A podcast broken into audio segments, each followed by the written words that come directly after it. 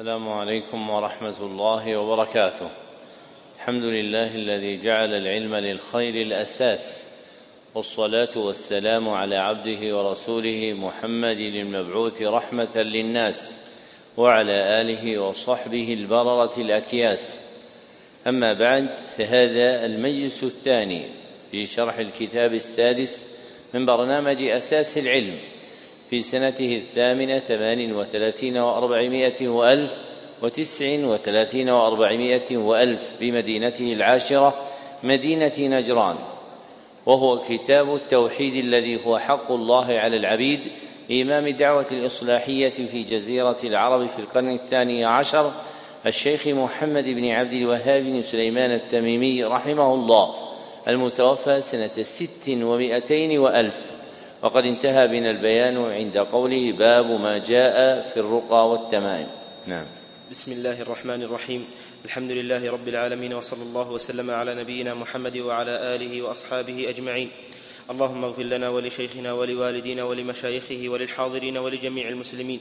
بإسنادكم حفظكم الله إلى الإمام المجدد محمد بن عبد الوهاب رحمه الله تعالى أنه قال في كتاب التوحيد الذي هو حق الله على العبيد باب ما جاء في الرقى والتمائم.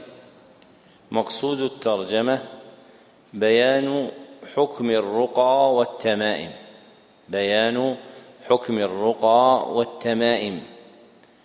والرقى جمع رقية والتمائم جمع تميمة. وهما يشتركان في كونهما عوذة يتعوذ بهما وهما يشتركان في كونهما عوذة يتعوذ بهما أي يطلب بهما الحفظ والتحصين أي يطلب بهما الحفظ والتحصين.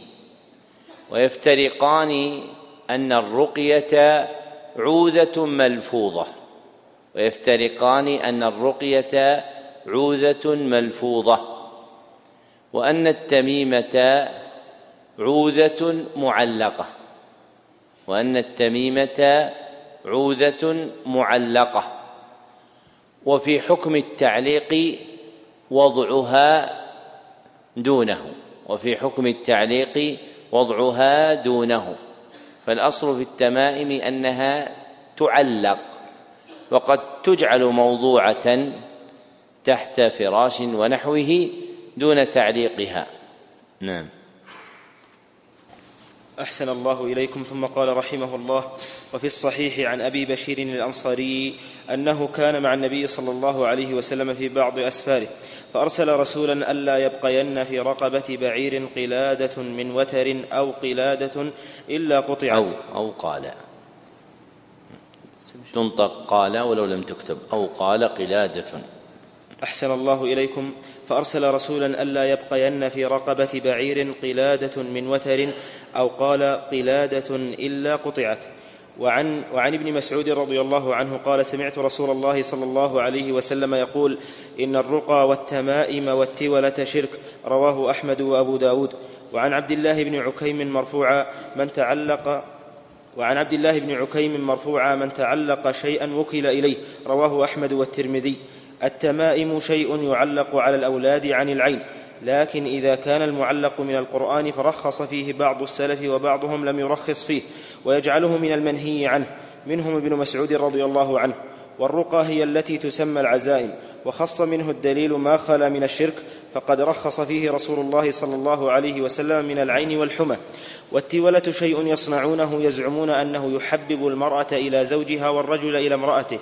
وروى الإمام أحمد عن رويفع قال قال لي رسول الله صلى الله عليه وسلم يا رويفع لعل الحياة ستطول بك فأخبر الناس أن من عقد لحيته أو تقلد وترا أو استنجى برجيع دابة أو عظم فإن محمدا بريء منه. وعن سعيد بن جبير قال من قطع تميمة من إنسان كان كعدل رقبة. رواه, رواه وكيع.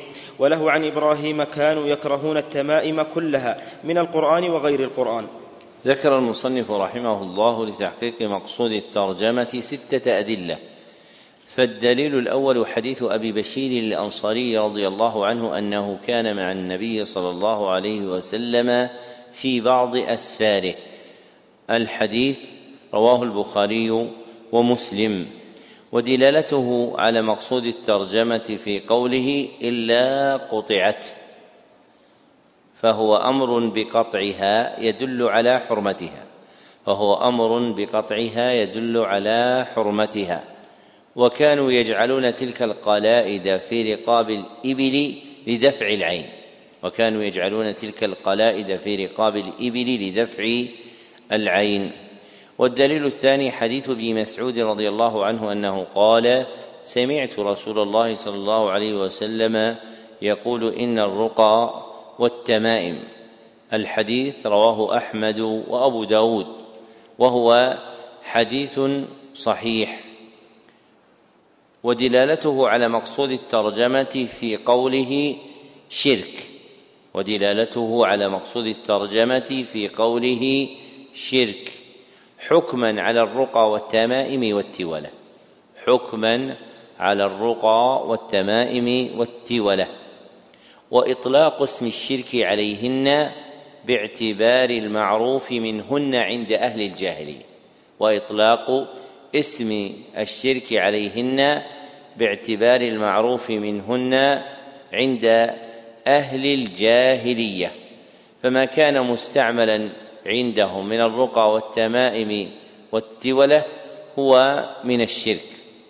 وأما بالنظر إلى حقيقة الأمر فإنهن ينقسمن ثلاثة أقسام وأما بالنظر إلى حقيقة الأمر فإنهن ينقسمن ثلاثة أقسام. القسم الأول ما هو شرك مطلقا ما هو شرك مطلقا وهو التولة وهو التولة. فإنه شيء يفعلونه يريدون به تحبيب الرجل إلى المرأة أو المرأة إلى الرجل وهو من سحر العطف والصرف وهو من سحر العطف والصرف. والقسم الثاني ما منه شرك ما منه شرك وما منه ما هو مشروع. ما منه ما هو شرك وما منه ما هو مشروع وهو الرقى. فالرقى نوعان. فالرقى نوعان. أحدهما الرقى الشركية وهي المشتملة على الشرك وهي المشتملة على الشرك. والآخر الرقى الشرعية وهي السالمة من الشرك وهي السالمة من الشرك. والقسم الثالث ما منه ما هو شرك وما منه ما هو محرم. ما منه ما هو شرك وما منه ما هو محرم. وهو التمائم. فالتمائم نوعان. احدهما التمائم الشركيه. التمائم الشركيه. وهي المشتمله على الشرك. وهي المشتمله على الشرك. والاخر التمائم المحرمه. التمائم المحرمة وهي السالمة من الشرك وهي السالمة من الشرك. كالمعلقات من القرآن والأذكار كالمعلقات من القرآن والأذكار. فإنهن محرمات ولا يقال فيهن شرك ولا يقال فيهن شرك لأن المعلق نفسه لا شرك فيه.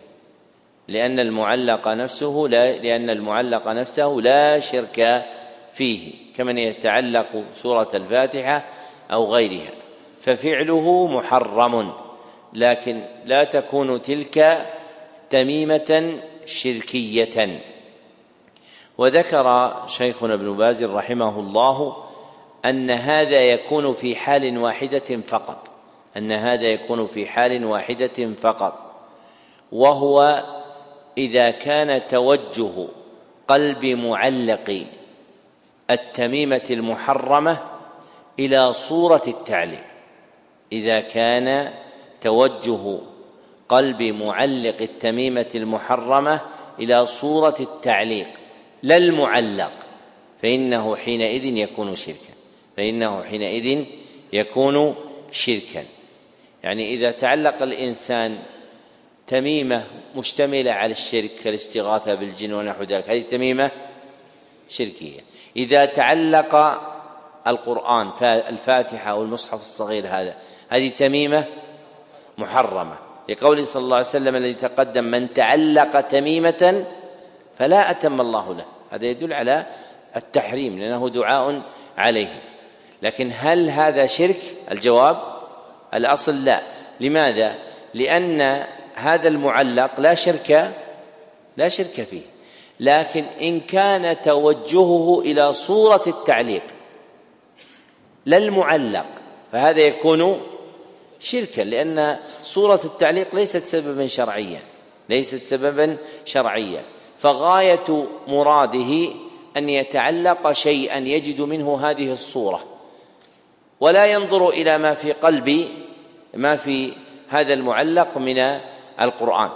وهذا يقع في البلاد التي فيها أماكن لبيع هذه التعاليق من التمائم التي يكون فيها القرآن. فإن الآتي يأتيهم ويقول أعطني تميمة. فيقول ماذا تريد؟ آية الكرسي أو الفاتحة؟ فيقول أي شيء أي شيء أنا أريد أعلم. هنا أي شيء كنت توجهه أين؟ صورة التعليق فقط لا إلى المعلق. فمثل هذا تكون التميمة شركا وإن لم تكن مشتملة على الشرك.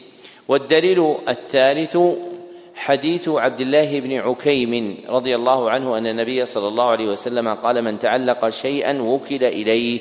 رواه أحمد والترمذي. وهو حديث حسن. ودلالته على مقصود الترجمة في قوله وكل إليه. لأن من وكل إلى غير الله هلك. لأن من وكل إلى غير الله فقد هلك. وفيه حرمة التعاليق لأنها من أسباب الهلاك.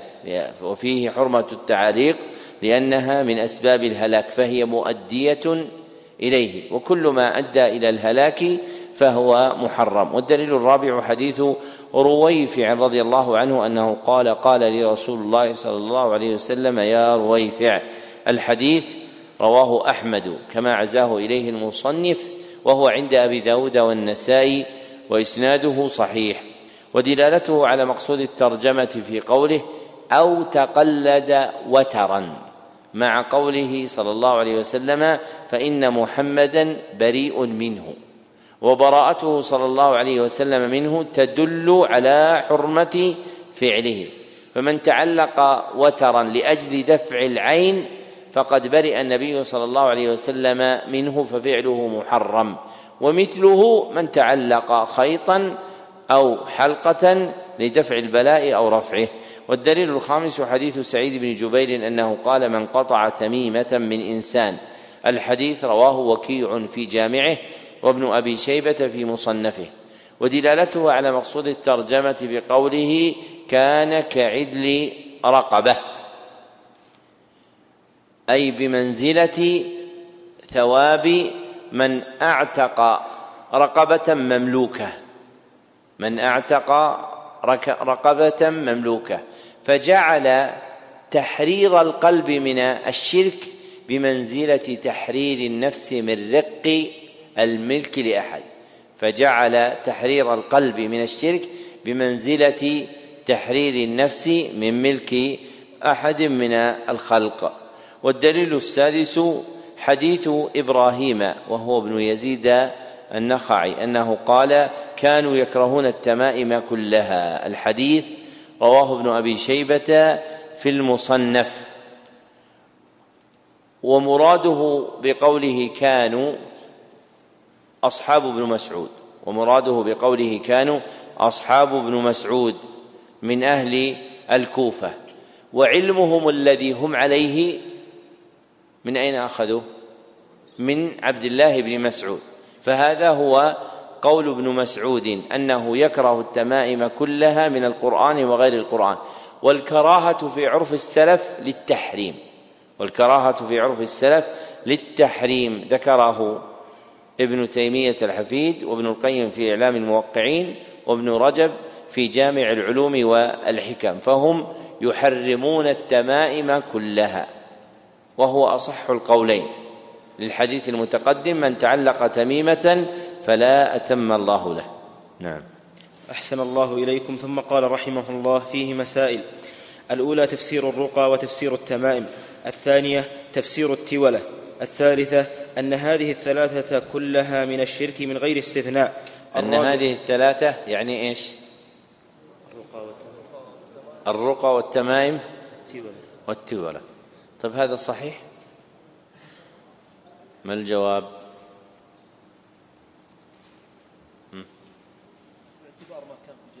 أحسن. أن هذا صحيح باعتبار ما كان في الجاهلية. فكل ما كان في الجاهلية من الرقى والتمائم والتولى فهو شرك. وأما باعتبار الشرع ففي صحيح مسلم وغيره أن النبي صلى الله عليه وسلم قال لا بأس بالرقى ما لم تكن شركا. ولهذا لما قلنا التمائم قلنا التمائم شركية والتمائم إيش؟ إيه، قلنا الرقى قلنا رقى شركية ورقى شرعية. نعم. أحسن الله إليكم ثم قال رحمه الله الرابعة أن الرقية بالكلام الحق من العين والحمة ليس من ليس من ذلك. الخامسة أن التميمة إذا كانت من القرآن فقد اختلف العلماء هل هي من ذلك أم لا؟ السادسة أن تعليق الأوتار على الدواب من العين من ذلك. السابعة الوعيد الشديد في من تعلق وترى. الثامنة فضل ثواب من قطع تميمة من إنسان. التاسعة أن كلام إبراهيم لا يخالف ما تقدم من الاختلاف لأن مراده أصحاب عبد الله بن مسعود. ثم قال رحمه الله باب من تبرك بشجرة أو حجر ونحوهما. مقصود الترجمة بيان أن التبرك بالأشجار والأحجار ونحوها من الشرك. بيان أن التبرك بالأشجار والأحجار ونحوها من الشرك. أو بيان حكمه. أو بيان حكمه. فما في الترجمة تحتمل معنيين. فما في الترجمة فمن في الترجمة تحتمل معنيين. أحدهما أن تكون شرطية أن تكون شرطية. وجواب الشرط محذوف.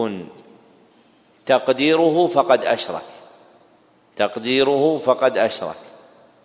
والآخر أن تكون اسما موصولا بمعنى الذي. أن تكون اسما موصولا بمعنى الذي. فتقدير الكلام باب الذي تبرك بشجرة أو حجر ونحوهما. باب الذي تبرك بشجرة أو حجر ونحوهما. وعلى التقدير الأول يكون الحكم مذكورا مع حذفه في سياق الكلام. يكون الحكم مذكورا مع حذفه في سياق الكلام. وعلى التقدير الثاني يكون مطلوبا حصوله ومعرفته. وعلى التقدير الثاني يكون مطلوبا حصوله ومعرفته. والتبرك تفعل من البركة. تفعل من البركة. أي طلب لها. أي طلب لها والبركة كثرة الخير ودوامه والبركة كثرة الخير ودوامه والتبرك يكون شركا في حالين والتبرك يكون شركا في حالين. إحداهما كونه شركا أكبر كونه شركا أكبر. إذا اعتقد أن المتبرك به مستقل بالتأثير. إذا اعتقد أن المتبرك به مستقل بالتأثير. وش قلنا أول شيء؟ إيش؟ له حالين. بعدين قلنا إيش؟ قلنا إحداهما ولا الأولى؟ ها؟ إحداهما ها؟ إحداهما. والأخرى كونه شركا أصغر. كونه شركا أصغر. وله صورتان وله صورتان. فالصورة الأولى التبرك بما لم يثبت كونه سببا للبركة. التبرك بما لم يثبت كونه سببا للبركة. والصورة الثانية رفع السبب المتبرك به فوق قدره الشرعي. رفع السبب المتبرك به فوق قدره الشرعي.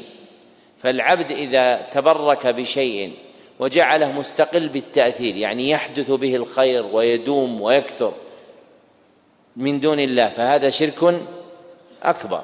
وإذا تبرك بشيء لكن لم يثبت كونه سببا للبركة فهذا شرك أصغر.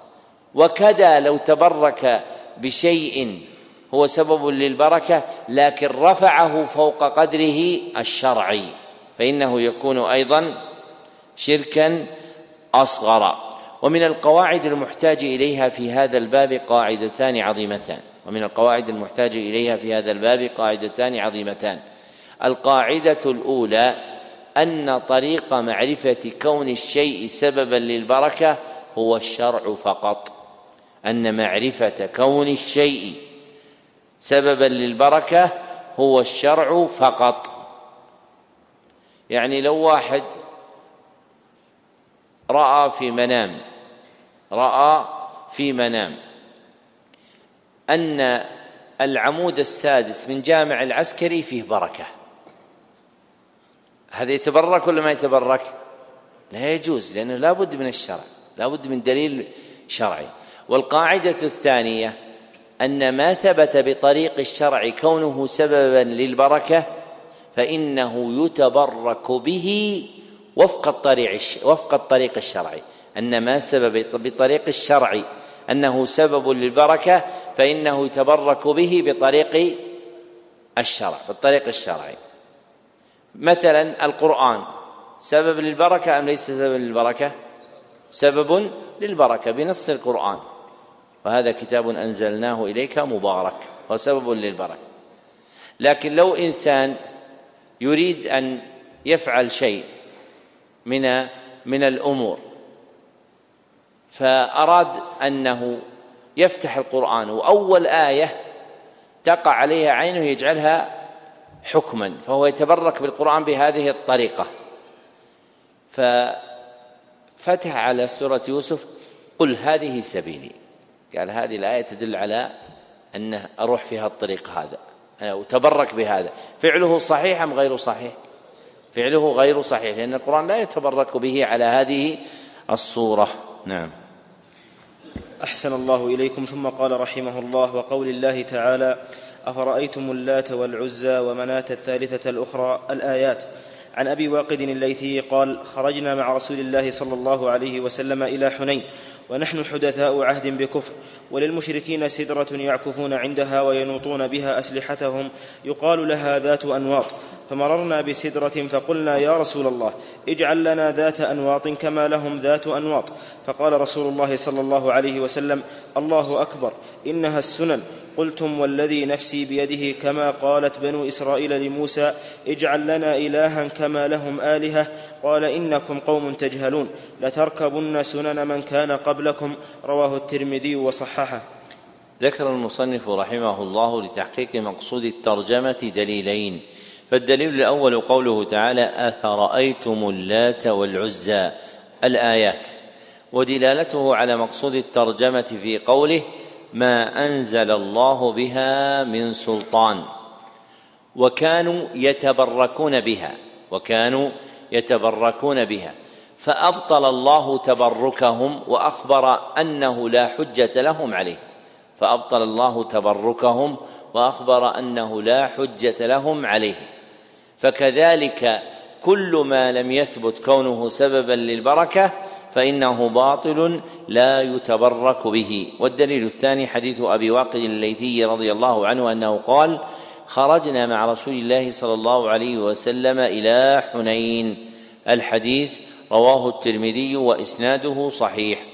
ودلالته على مقصود الترجمة في قوله قلتم والذي نفسي بيده كما قالت بنو إسرائيل لموسى اجعل لنا الها كما لهم آلهة.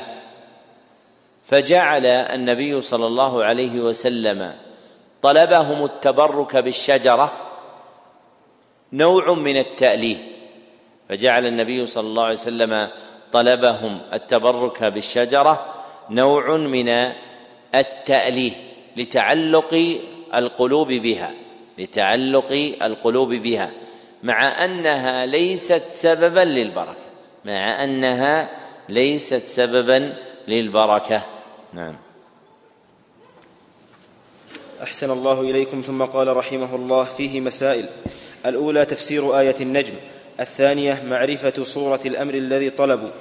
الثالثة كونهم لم يفعلوا. الرابعة كونهم قصدوا التقرب إلى الله بذلك لظنهم أنه يحبه. الخامسة أنهم إذا جهلوا هذا فغيرهم أولى بالجهل. السادسة أن لهم من الحسنات والوعد بالمغفرة ما ليس لغيرهم. السابعة النبي صلى الله عليه وسلم لم يعذرهم بل رد عليهم بقوله الله أكبر إنها السنن لتتبعن سنن من كان قبلكم فغلظ الأمر بهذه الثلاث. الثامنة الثامنة الأمر الكبير وهو المقصود أنه أخبر أن طلبهم كطلب بني إسرائيل. التاسعة أن نفي هذا من معنى لا إله إلا الله مع دقته وخفائه على أولئك. العاشرة أنه حلف على الفتيا وهو لا يحلف إلا لمصلحة. الحادية عشرة أن الشرك فيه أكبر وأصغر لأنهم لم يرتدوا بذلك. قوله رحمه الله الحادية عشرة أن الشرك فيه أكبر وأصغر لأنهم لم يرتدوا بذلك أي لما طلبوا أن يجعل لهم ذات أنواط. فالواقع منهم شرك أصغر لأنهم طلبوا اتخاذ سبب للبركة لم يثبت كونه سببا. نعم.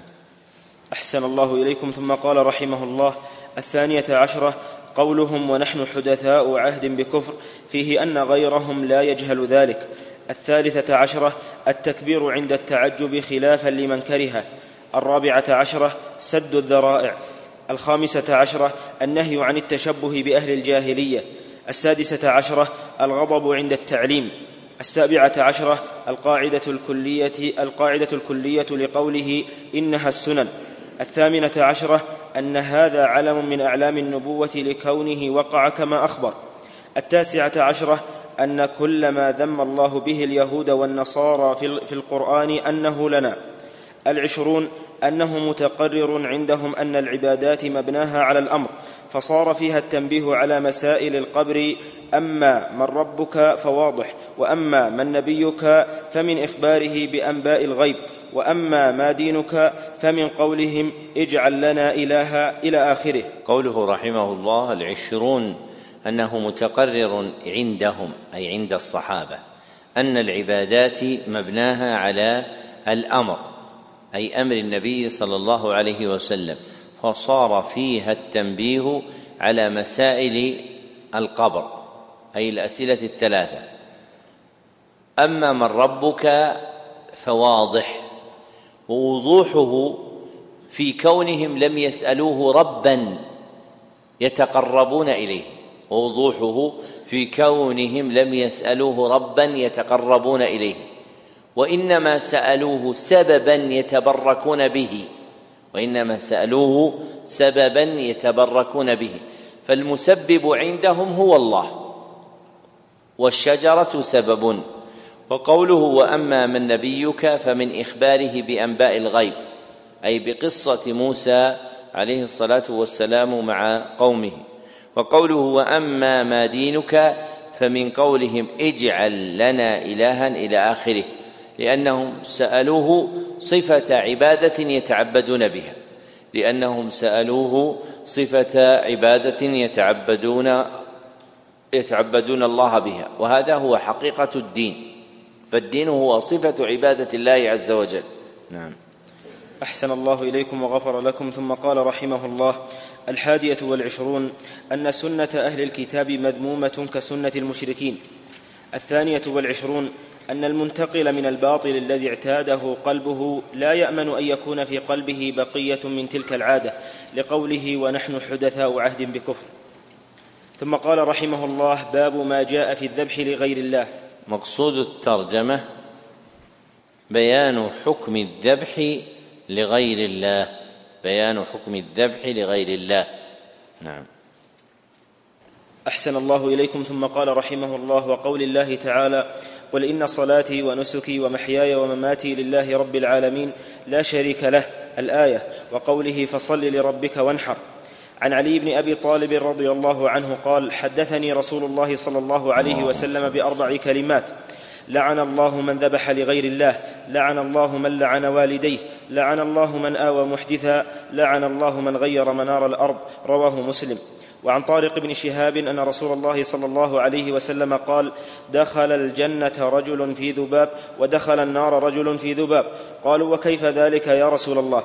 قال مر رجلان على قوم لهم صنم لا يجوزه أحد حتى يقرب له شيئا. فقالوا لأحدهما قرب. قال ليس عندي شيء أقرب. قالوا له قرب ولو ذبابا. فقرب ذبابا فخلوا سبيله فدخل النار. وقالوا للآخر قرب. فقال ما كنت لأقرب لأحد شيئا دون الله عز وجل. فضربوا عنقه فدخل الجنة. رواه أحمد. ذكر المصنف رحمه الله لتحقيق مقصود الترجمة أربعة أدلة. فالدليل الأول قوله تعالى قل إن صلاتي ونسكي الآية والتي بعدها ودلالته على مقصود الترجمة في قوله ونسكي مع قوله لله رب العالمين. فالنسك الذبح فالنسك الذبح. وكونه لله يدل أن الذبح لله عبادة توحيدية. يدل أن الذبح لله عبادة توحيدية. فإذا جعلت عبادته لغيره وقع العبد في الشرك.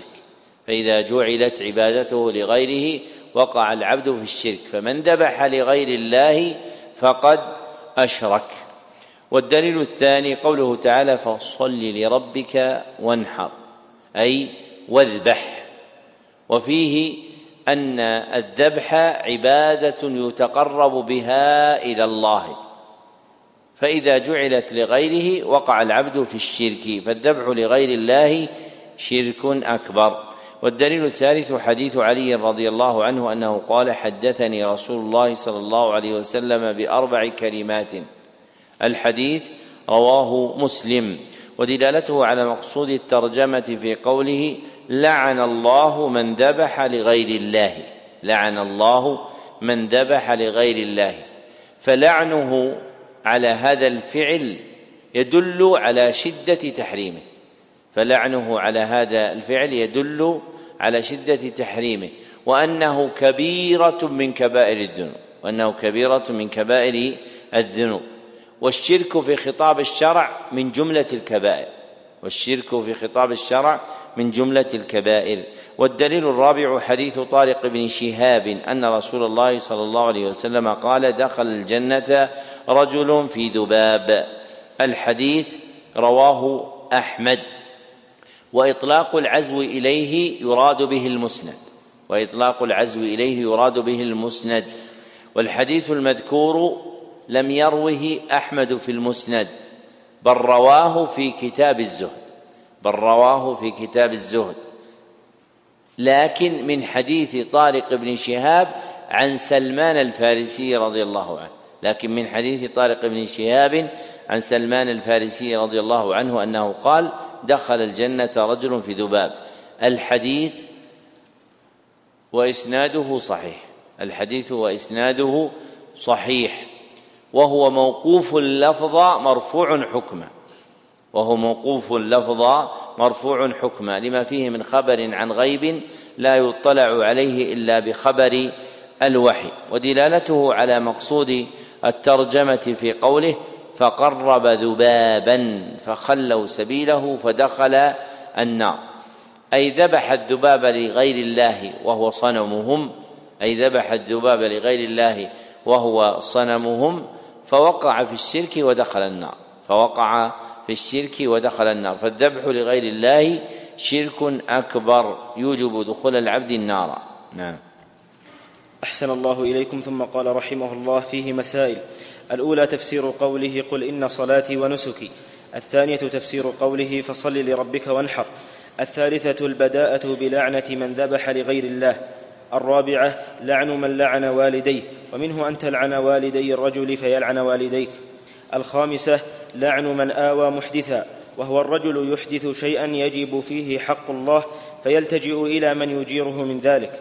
السادسة لعن من غير منار الأرض وهي المراسيم التي تفرق بين حقك من الأرض وحق جارك فتغيرها بتقديم أو تأخير. السابعة الفرق بين لعن المعين ولعن أهل المعاصي على سبيل العموم. الثامنة هذه القصة العظيمة وهي قصة الذباب.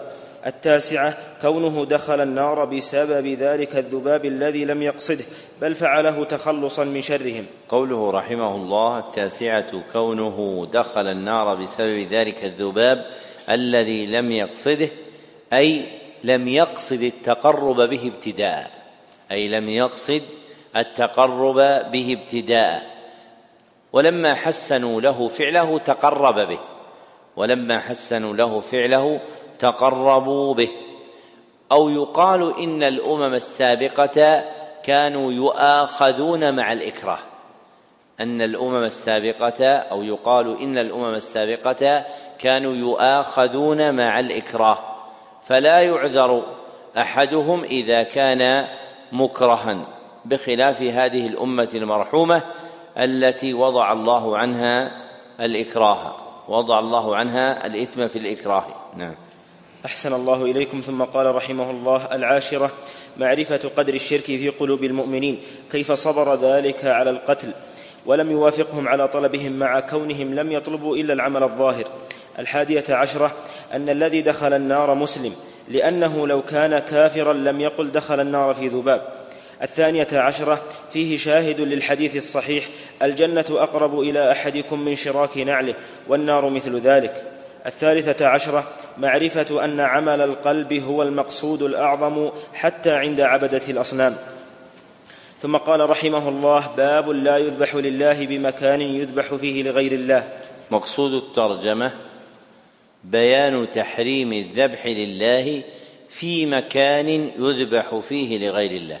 بيان تحريم الذبح لله في مكان يذبح فيه لغير الله ولا في الترجمة نافية ولا في الترجمة نافية ويحتمل أنها للنهي ويحتمل أنها للنهي.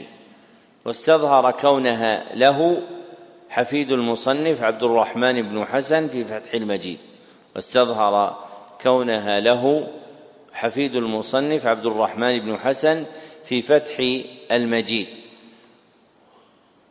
وهي نفيا أو نهيا تفيد تحريم ذلك. وهي نهيا أو نفيا تفيد تحريم ذلك. وأنه يحرم أن يذبح العبد لله بمكان يذبح في غير فيه لغير الله. وتحريمه لأمرين. وتحريمه لأمرين. أحدهما توقي مشابهة المشركين في عبادتهم. توقي مشابهة المشركين في عبادتهم. والآخر حسم مواد الشرك وسد الذرائع الموصلة إليه. حسم مواد الشرك وسد الذرائع الموصلة إليه. نعم أحسن الله إليكم. ثم قال رحمه الله وقول الله تعالى لا تقم فيه أبدا. الآية عن ثابت بن الضحاك رضي الله عنه قال نذر رجل أن ينحر إبلا ببوانة فسأل النبي صلى الله عليه وسلم فقال هل كان فيها وثن من أوثان الجاهلية يعبد؟ قالوا لا. قال فهل كان فيها عيد من أعيادهم؟ قالوا لا. فقال رسول الله صلى الله عليه وسلم أوف بنذرك فإنه لا وفاء لنذر في معصية الله ولا فيما لا يملك ابن آدم. رواه أبو داود وإسناده على شرطهما. ذكر المصنف رحمه الله لتحقيق مقصود الترجمة دليلين أحدهما قوله تعالى لا تقم فيه أبدا الآية. ودلالته على مقصود الترجمة في قوله لا تقم أي لا تصلي. فهو نهي له صلى الله عليه وسلم عن الصلاة في مسجد الضرار لأنه أسس على معصية الله. لأنه أسس على معصية الله. فمثله الذبح في مكان يذبح فيه لغير الله. لأنه أسس على معصية الله فيحرم فيه فعل شيء لله سبحانه وتعالى. والدليل الثاني حديث ثابت بن الضحاك أنه قال نذر رجل أن ينحر إبلا ببوانة. الحديث رواه أبو داود وإسناده صحيح. ودلالته على مقصود الترجمة في قوله هل كان فيها وثن من أوثان الجاهلية؟ يعبد. وقوله فهل كان فيها عيد من أعيادهم؟ أي هل هذا الموضع مما أسس على معصية الله وثنا أو مجتمعا لعيد من أعياد الجاهلية؟ فلما أخبره بأنه ليس كذلك أمره بالوفاء بنذره. أي ولو كان كذلك فإنه لا يجوز له أن يفي بنذره فلا يذبح لله بمكان يذبح فيه لغير الله. نعم. أحسن الله إليكم. ثم قال رحمه الله فيه مسائل. الأولى تفسير قوله لا تقم فيه أبدا. الثانية أن المعصية قد تؤثر في الأرض وكذلك الطاعة. الثالثة رد المسألة المشكلة إلى المسألة البينة ليزول الإشكال. الرابعة استفصال المفتي إذا احتاج إلى ذلك. الخامسة أن تخصيص البقعة بالنذر لا بأس به إذا خلا من الموانع. السادسة المنع منه إذا كان فيه وثن من أوثان الجاهلية ولو بعد زواله. السابعة المنع منه إذا كان فيه عيد من أعيادهم ولو بعد زواله. الثامنة أنه لا يجوز الوفاء بما نذر في, بما نذر في تلك البقعة لأنه نذر معصية. التاسعة الحذر من مشابهة المشركين في أعيادهم ولو لم يقصده. العاشرة لا نذر في معصية. الحادية عشرة لا نذر لابن آدم فيما لا يملك. ثم قال رحمه الله باب من الشرك النذر لغير الله. مقصود الترجمة بيان أن النذر لغير الله من الشرك الأكبر. بيان أن النذر لغير الله من الشرك الأكبر. نعم. أحسن الله إليكم. ثم قال رحمه الله وقول الله تعالى يوفون بالنذر وقوله وما أنفقتم من نفقة أو نذرتم من نذر فإن الله يعلمه. وفي الصحيح عن عائشة رضي الله عنها أن رسول الله صلى الله عليه وسلم قال من نذر أن يطيع الله فليطعه ومن نذر أن يعصي الله فلا يعصه ذكر المصنف رحمه الله لتحقيق مقصود الترجمة ثلاثة أدلة فالدليل الأول قوله تعالى يوفون بالنذر ودلالته على مقصود الترجمة في مدح الله المؤمنين على وفائهم بالنذر. في مدح الله المؤمنين على وفائهم بالنذر. وما مدح فاعله عليه فهو عبادة. وما مدح فاعله عليه فهو عبادة. فالنذر عبادة لله. وإذا جعلت العبادة لغير الله صارت شركا. فإذا جعلت العبادة لغير الله صارت شركا فالنذر لغير الله شرك أكبر. والدليل الثاني قوله تعالى وما أنفقتم من نفقة الآية. ودلالته على مقصود الترجمة في قوله أو نذرتم من نذر فإن الله يعلمه أي علم جزاء ورضا به. أي علم جزاء ورضا به. فالنذر عبادة لله. فالنذر عبادة لله. وإذا جعلت عبادته لغيره صارت شركا فالنذر لغير الله شرك أكبر. والدليل الثالث حديث عائشة رضي الله عنها أن رسول الله صلى الله عليه وسلم قال من نذر أن يطيع الله. الحديث رواه البخاري ومسلم. ودلالته على مقصود الترجمة في قوله صلى الله عليه وسلم من نذر أن يطيع الله فليطعه. فالنذر عبادة لله يتعبد بها له وإذا جعلت لغيره صارت شركا فالنذر لغير الله شرك. نعم. أحسن الله إليكم ثم قال رحمه الله فيه مسائل. الأولى وجوب الوفاء بالنذر. الثانية إذا ثبت كونه عبادة لله فصرفه إلى غيره شرك. قوله رحمه الله الثانية إذا ثبت كونه عبادة لله فصرفه إلى غيره شرك وهي قاعدة كلية في معرفة الشرك الأكبر. وهي قاعدة كلية في معرفة الشرك الأكبر. أن ما ثبت كونه عبادة يتقرب بها إلى الله فإن جعلها لغيره يكون شركا أكبر. كالذي ذكره المصنف في هذا الكتاب من النذر وكالذي ذكره المصنف قبله بترجمة من الذبح فكلاهما ثبت كونه عبادة لله فإذا جعلت لغيره صارت شركا به سبحانه وتعالى. نعم.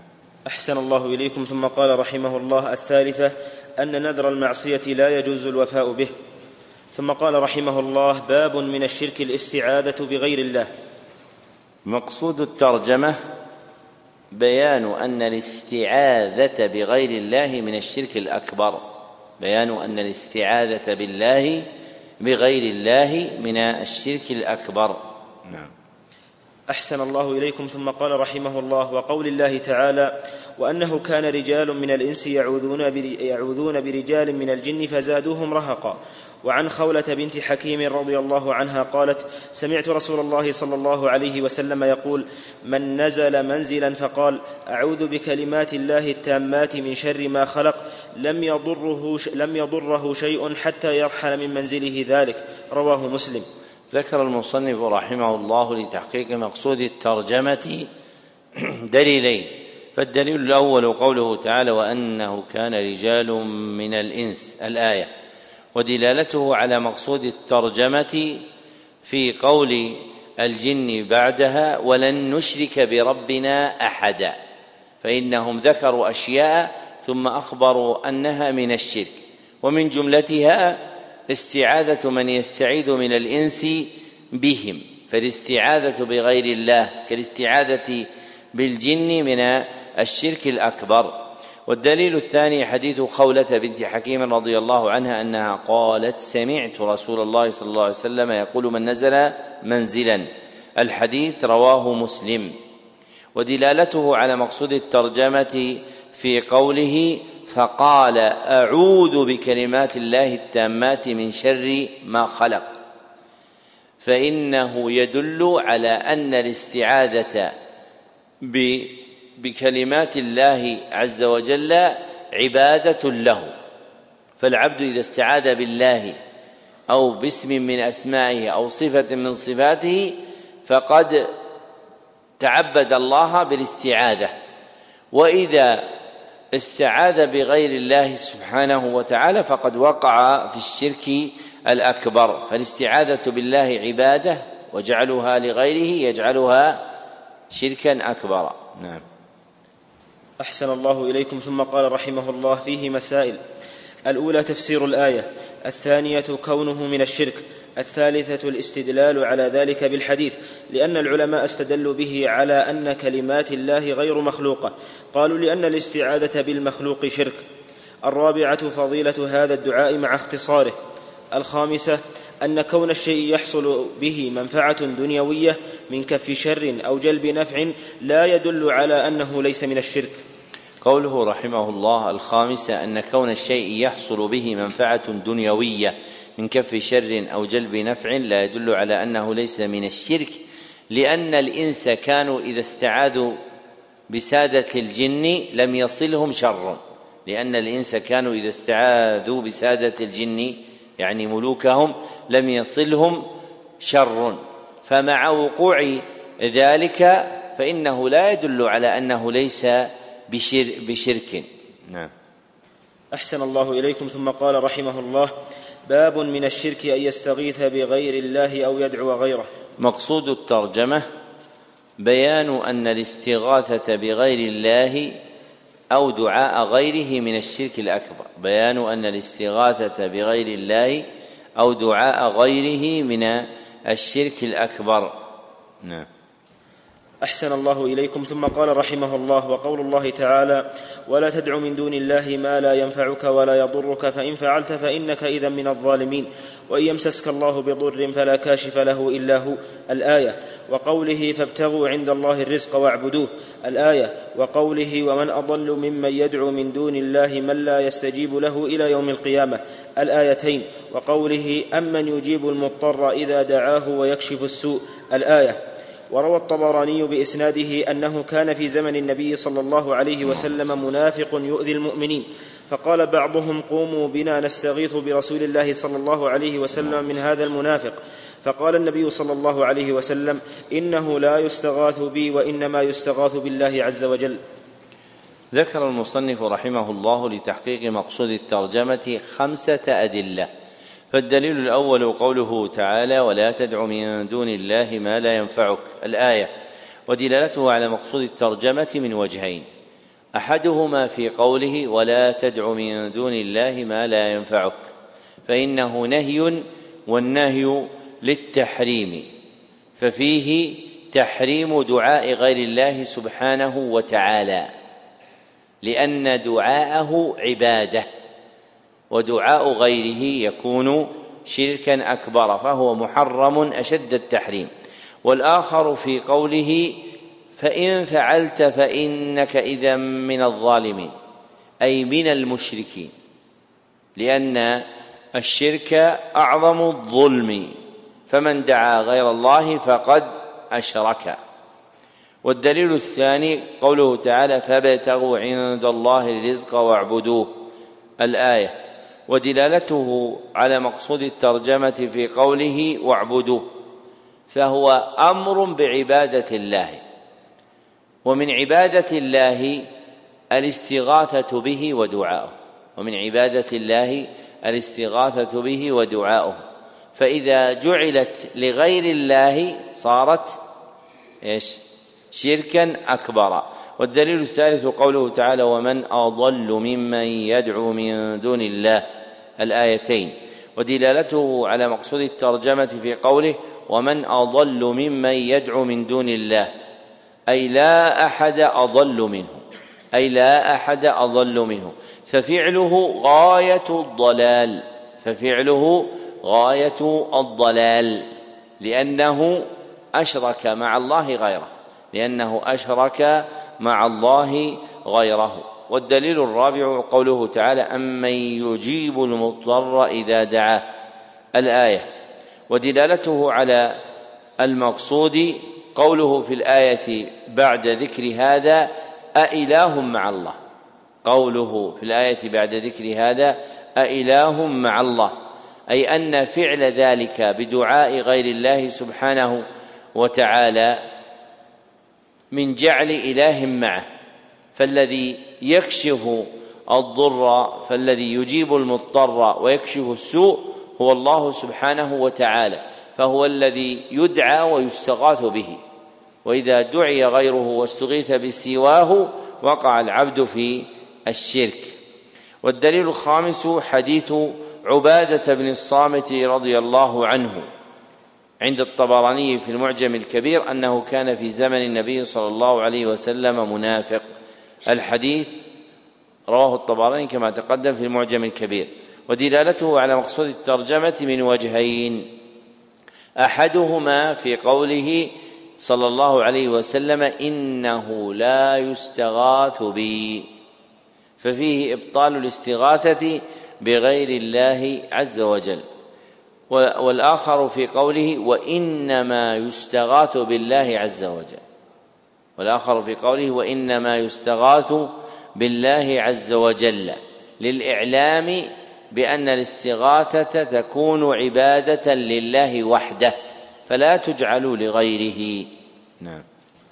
أحسن الله إليكم وغفر لكم. ثم قال رحمه الله فيه مسائل. الأولى أن عطف الدعاء على الاستغاثة من عطف العام على الخاص. الثانية تفسير قوله ولا تدع من دون الله ما لا ينفعك ولا يضرك. الثالثة أن هذا هو الشرك الأكبر. الرابعة أن أصلح الناس لو فعله إرضاء لغيره صار من الظالمين. الخامسة تفسير الآية التي بعدها. السادسة كون ذلك لا ينفع في الدنيا مع كونه كفرا. السابعة تفسير الآية الثالثة. الثامنة أن طلب الرزق لا ينبغي إلا من الله كما أن الجنة لا تطلب إلا منه. التاسعة تفسير الآية الرابعة. العاشرة ذكر أنه لا أضل ممن دعا غير الله. الحادية عشرة أنه غافل عن دعاء الداعي لا يدري عنه. الثانية عشرة أن تلك الدعوة سبب لبغض المدعو للداعي وعداوته له. الثالثة عشرة تسمية تلك الدعوة عبادة للمدعو. الرابعة عشرة كفر المدعو بتلك العبادة. الخامسة عشرة أن هذه الأمور هي سبب كونه أضل هي سبب كونه أضل الناس. السادسة عشرة تفسير الآية الخامسة. السابعة عشرة الأمر العجيب وهو إقرار عبدة الأوثان أنه لا يجيب المضطر إلا الله ولأجل هذا يدعونه في الشدائد مخلصين له الدين. الثامنة عشرة حماية المصطفى صلى الله عليه وسلم حمى التوحيد والتأدب مع الله. ثم قال رحمه الله باب قول الله تعالى أيشركون ما لا يخلق شيئا وهم يخلقون ولا يستطيعون لهم نصرا؟ الآية. مقصود الترجمة بيان برهان عظيم من براهين التوحيد. بيان برهان عظيم من براهين التوحيد. وهو قدرة الخالق وعجز المخلوق. وهو قدرة الخالق وعجز المخلوق. فالقادر هو الذي يستحق أن يكون معبودا. فالقادر هو الذي يستحق أن يكون معبودا. وأما العاجز فلا يستحق العبادة. وأما العاجز الذي هو المخلوق فلا يستحق العبادة. نعم. أحسن الله إليكم. ثم قال رحمه الله وقوله والذين تدعون من دونه ما يملكون من قطمير. وفي الصحيح عن أنس قال شج النبي صلى الله عليه وسلم يوم أحد وكسرت رباعيته فقال كيف يفلح قوم شجوا نبيهم؟ فنزلت ليس لك من الأمر شيء. وفيه عن ابن عمر رضي الله عنهما أنه سمع رسول الله صلى الله عليه وسلم يقول إذا رفع رأسه من الركوع في الركعة الأخيرة من الفجر اللهم العن فلانا وفلانا. بعدما يقول سمع الله لمن حمده ربنا ولك الحمد فأنزل الله ليس لك من الأمر شيء. وفي رواية يدعو على صفوان بن أمية وسهيل بن عمرو والحارث بن هشام فنزلت ليس لك من الأمر شيء. وفيه عن أبي هريرة رضي الله عنه قال قام رسول الله صلى الله عليه وسلم حين أنزل عليه وأنذر عشيرتك الأقربين فقال يا معشر قريش أو كلمة نحوها. اشتروا أنفسكم لا أغني عنكم من الله شيئا. يا عباس بن عبد المطلب لا أغني عنك من الله شيئا. يا صفية عمة رسول الله صلى الله عليه وسلم لا أغني عنك من الله شيئا. ويا فاطمة بنت محمد سليني من مالي ما شئت لا أغني عنك من الله شيئا. ذكر المصنف رحمه الله لتحقيق مقصود الترجمة خمسة أدلة. فالدليل الأول قوله تعالى أيشركون ما لا يخلق شيئا. الآية والتي بعدها. ودلالته على مقصود الترجمة في قوله تعالى ما لا يخلق شيئا وقوله وهم يخلقون وفي قوله تعالى ولا يستطيعون لهم نصرا مع قوله ولا أنفسهم ينصرون فذكر المخلوق موصوفا بعجزه. فذكر المخلوق موصوفا بعجزه. وذكر الله سبحانه وتعالى موصوفا بقدرته على الخلق والنصر. فالله سبحانه وتعالى هو المستحق أن يكون معبودا لقدرته. وأما المخلوق فهو عاجز لا يستحق العبادة. والدليل الثاني قوله تعالى والذين يدعون ما يملكون من قط والذين يدعون من دونه ما يملكون من قطمير ودلالته على مقصود الترجمة في قوله ما يملكون من قطمير نافيا ملك شيء حقير عنهم. فالقطمير هو اللفافة التي تحيط بالنواة. فالقطمير هو اللفافة التي تحيط بالنواة. وأما الله سبحانه وتعالى فهو الذي له الملك كله. ولذلك قال ذلكم ربكم الذي ذلكم الله ربكم الذي له الملك. ذلكم الله ربكم له الملك. والذين يدعون من دونه ما يملكون من قطمير.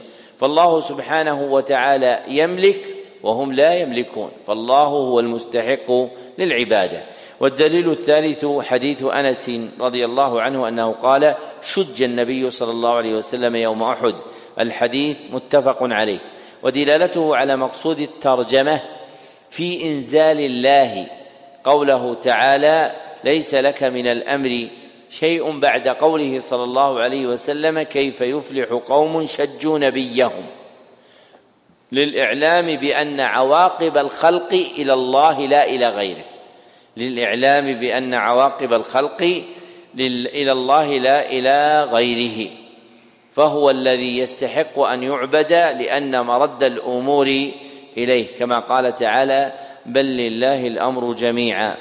والدليل الرابع حديث ابن عمر رضي الله عنه أنه سمع رسول الله صلى الله عليه وسلم يقول إذا رفع رأسه الحديث متفق عليه. ودلالته على مقصود الترجمة في إنزال الآية المذكورة أيضا عليه بعد قوله صلى الله عليه وسلم اللهم لعن فلانا وفلانا. ففيه المعنى المتقدم من أن عواقب الخلق ليست لأحد من الخلق وإنما إلى الله سبحانه وتعالى. وهذان الحديثان كل واحد منهما يدل على أن سبب النزول الآية هو المذكور فيه. وأحسن ما قيل في الجمع بينهما أن المذكور فيهما وقع ثم نزلت الآية بعدهم. أن المذكور فيهما وقع ثم نزلت الآية بعدهما فهي صالحة أن تكون سببا لهذا أو أن تكون سببا لهذا وهو اختيار أبي عبد الله البخاري في صحيحه. والدليل الخامس حديث أبي هريرة رضي الله عنه أنه قال قام رسول الله صلى الله عليه وسلم حين أنزل عليه. الحديث متفق عليه. ودلالته على مقصود الترجمة في قوله صلى الله عليه وسلم لا أغني عنكم من الله شيئا وقوله لا أغني عنك من الله شيئا وقوله لا أغني عنك من الله شيئا. فالنبي صلى الله عليه وسلم وهو أشرف الخلق وأفضلهم عند الله لا حكم له على أحد من الخلق في عواقب في عاقبة أمره. فلا يغني عن أحد شيئا وإنما ذلك إلى الله سبحانه وتعالى. نعم. أحسن الله إليكم. ثم قال رحمه الله فيه مسائل. الأولى تفسير الآيتين الثانية قصة أحد الثالثة قنوت سيد المرسلين وخلفه سادات الأولياء يؤمنون في الصلاة. الرابعة أن المدعو عليهم كفار. الخامسة أنهم فعلوا أشياء لا يفعلها غالب الكفار. منها شجهم نبيهم وحرصهم على قتله ومنها التمثيل بالقتلى مع أنهم بنو عمهم. السادسة أنزل الله عليه في ذلك ليس لك من الأمر شيء. السابعة قوله أو يتوب عليهم أو يعذبهم فتاب عليهم وآمنوا. الثامنة القنوت في النوازل. التاسعة تسمية المدعو عليهم في الصلاة بأسمائهم وأسماء آبائهم. العاشرة لعن المعين في القنوت. الحادية عشرة قصته صلى الله عليه وسلم لما أنزل عليه وأنذر عشيرتك الأقربين. الثانية عشرة جده صلى الله عليه وسلم في هذا الأمر بحيث فعل ما نسب بسببه إلى الجنون وكذلك لو يفعله مسلم الآن. الثالثة عشرة قوله للأبعد والأقرب لا أغني عنك من الله شيئا حتى قال يا فاطمة بنت محمد لا أغني عنك من الله شيئا. فإذا صرح وهو سيد المرسلين أنه لا يغني شيئا عن سيدة نساء العالمين وآمن الإنسان بأنه لا يقول إلا الحق ثم نظر فيما وقع في قلوب خواص الناس اليوم تبين له ترك التوحيد وغربة الدين. وهذا آخر البيان على هذه الجملة من الكتاب. نستكمل بقيته بإذن الله تعالى بعد صلاة الفجر غدا والحمد لله رب العالمين.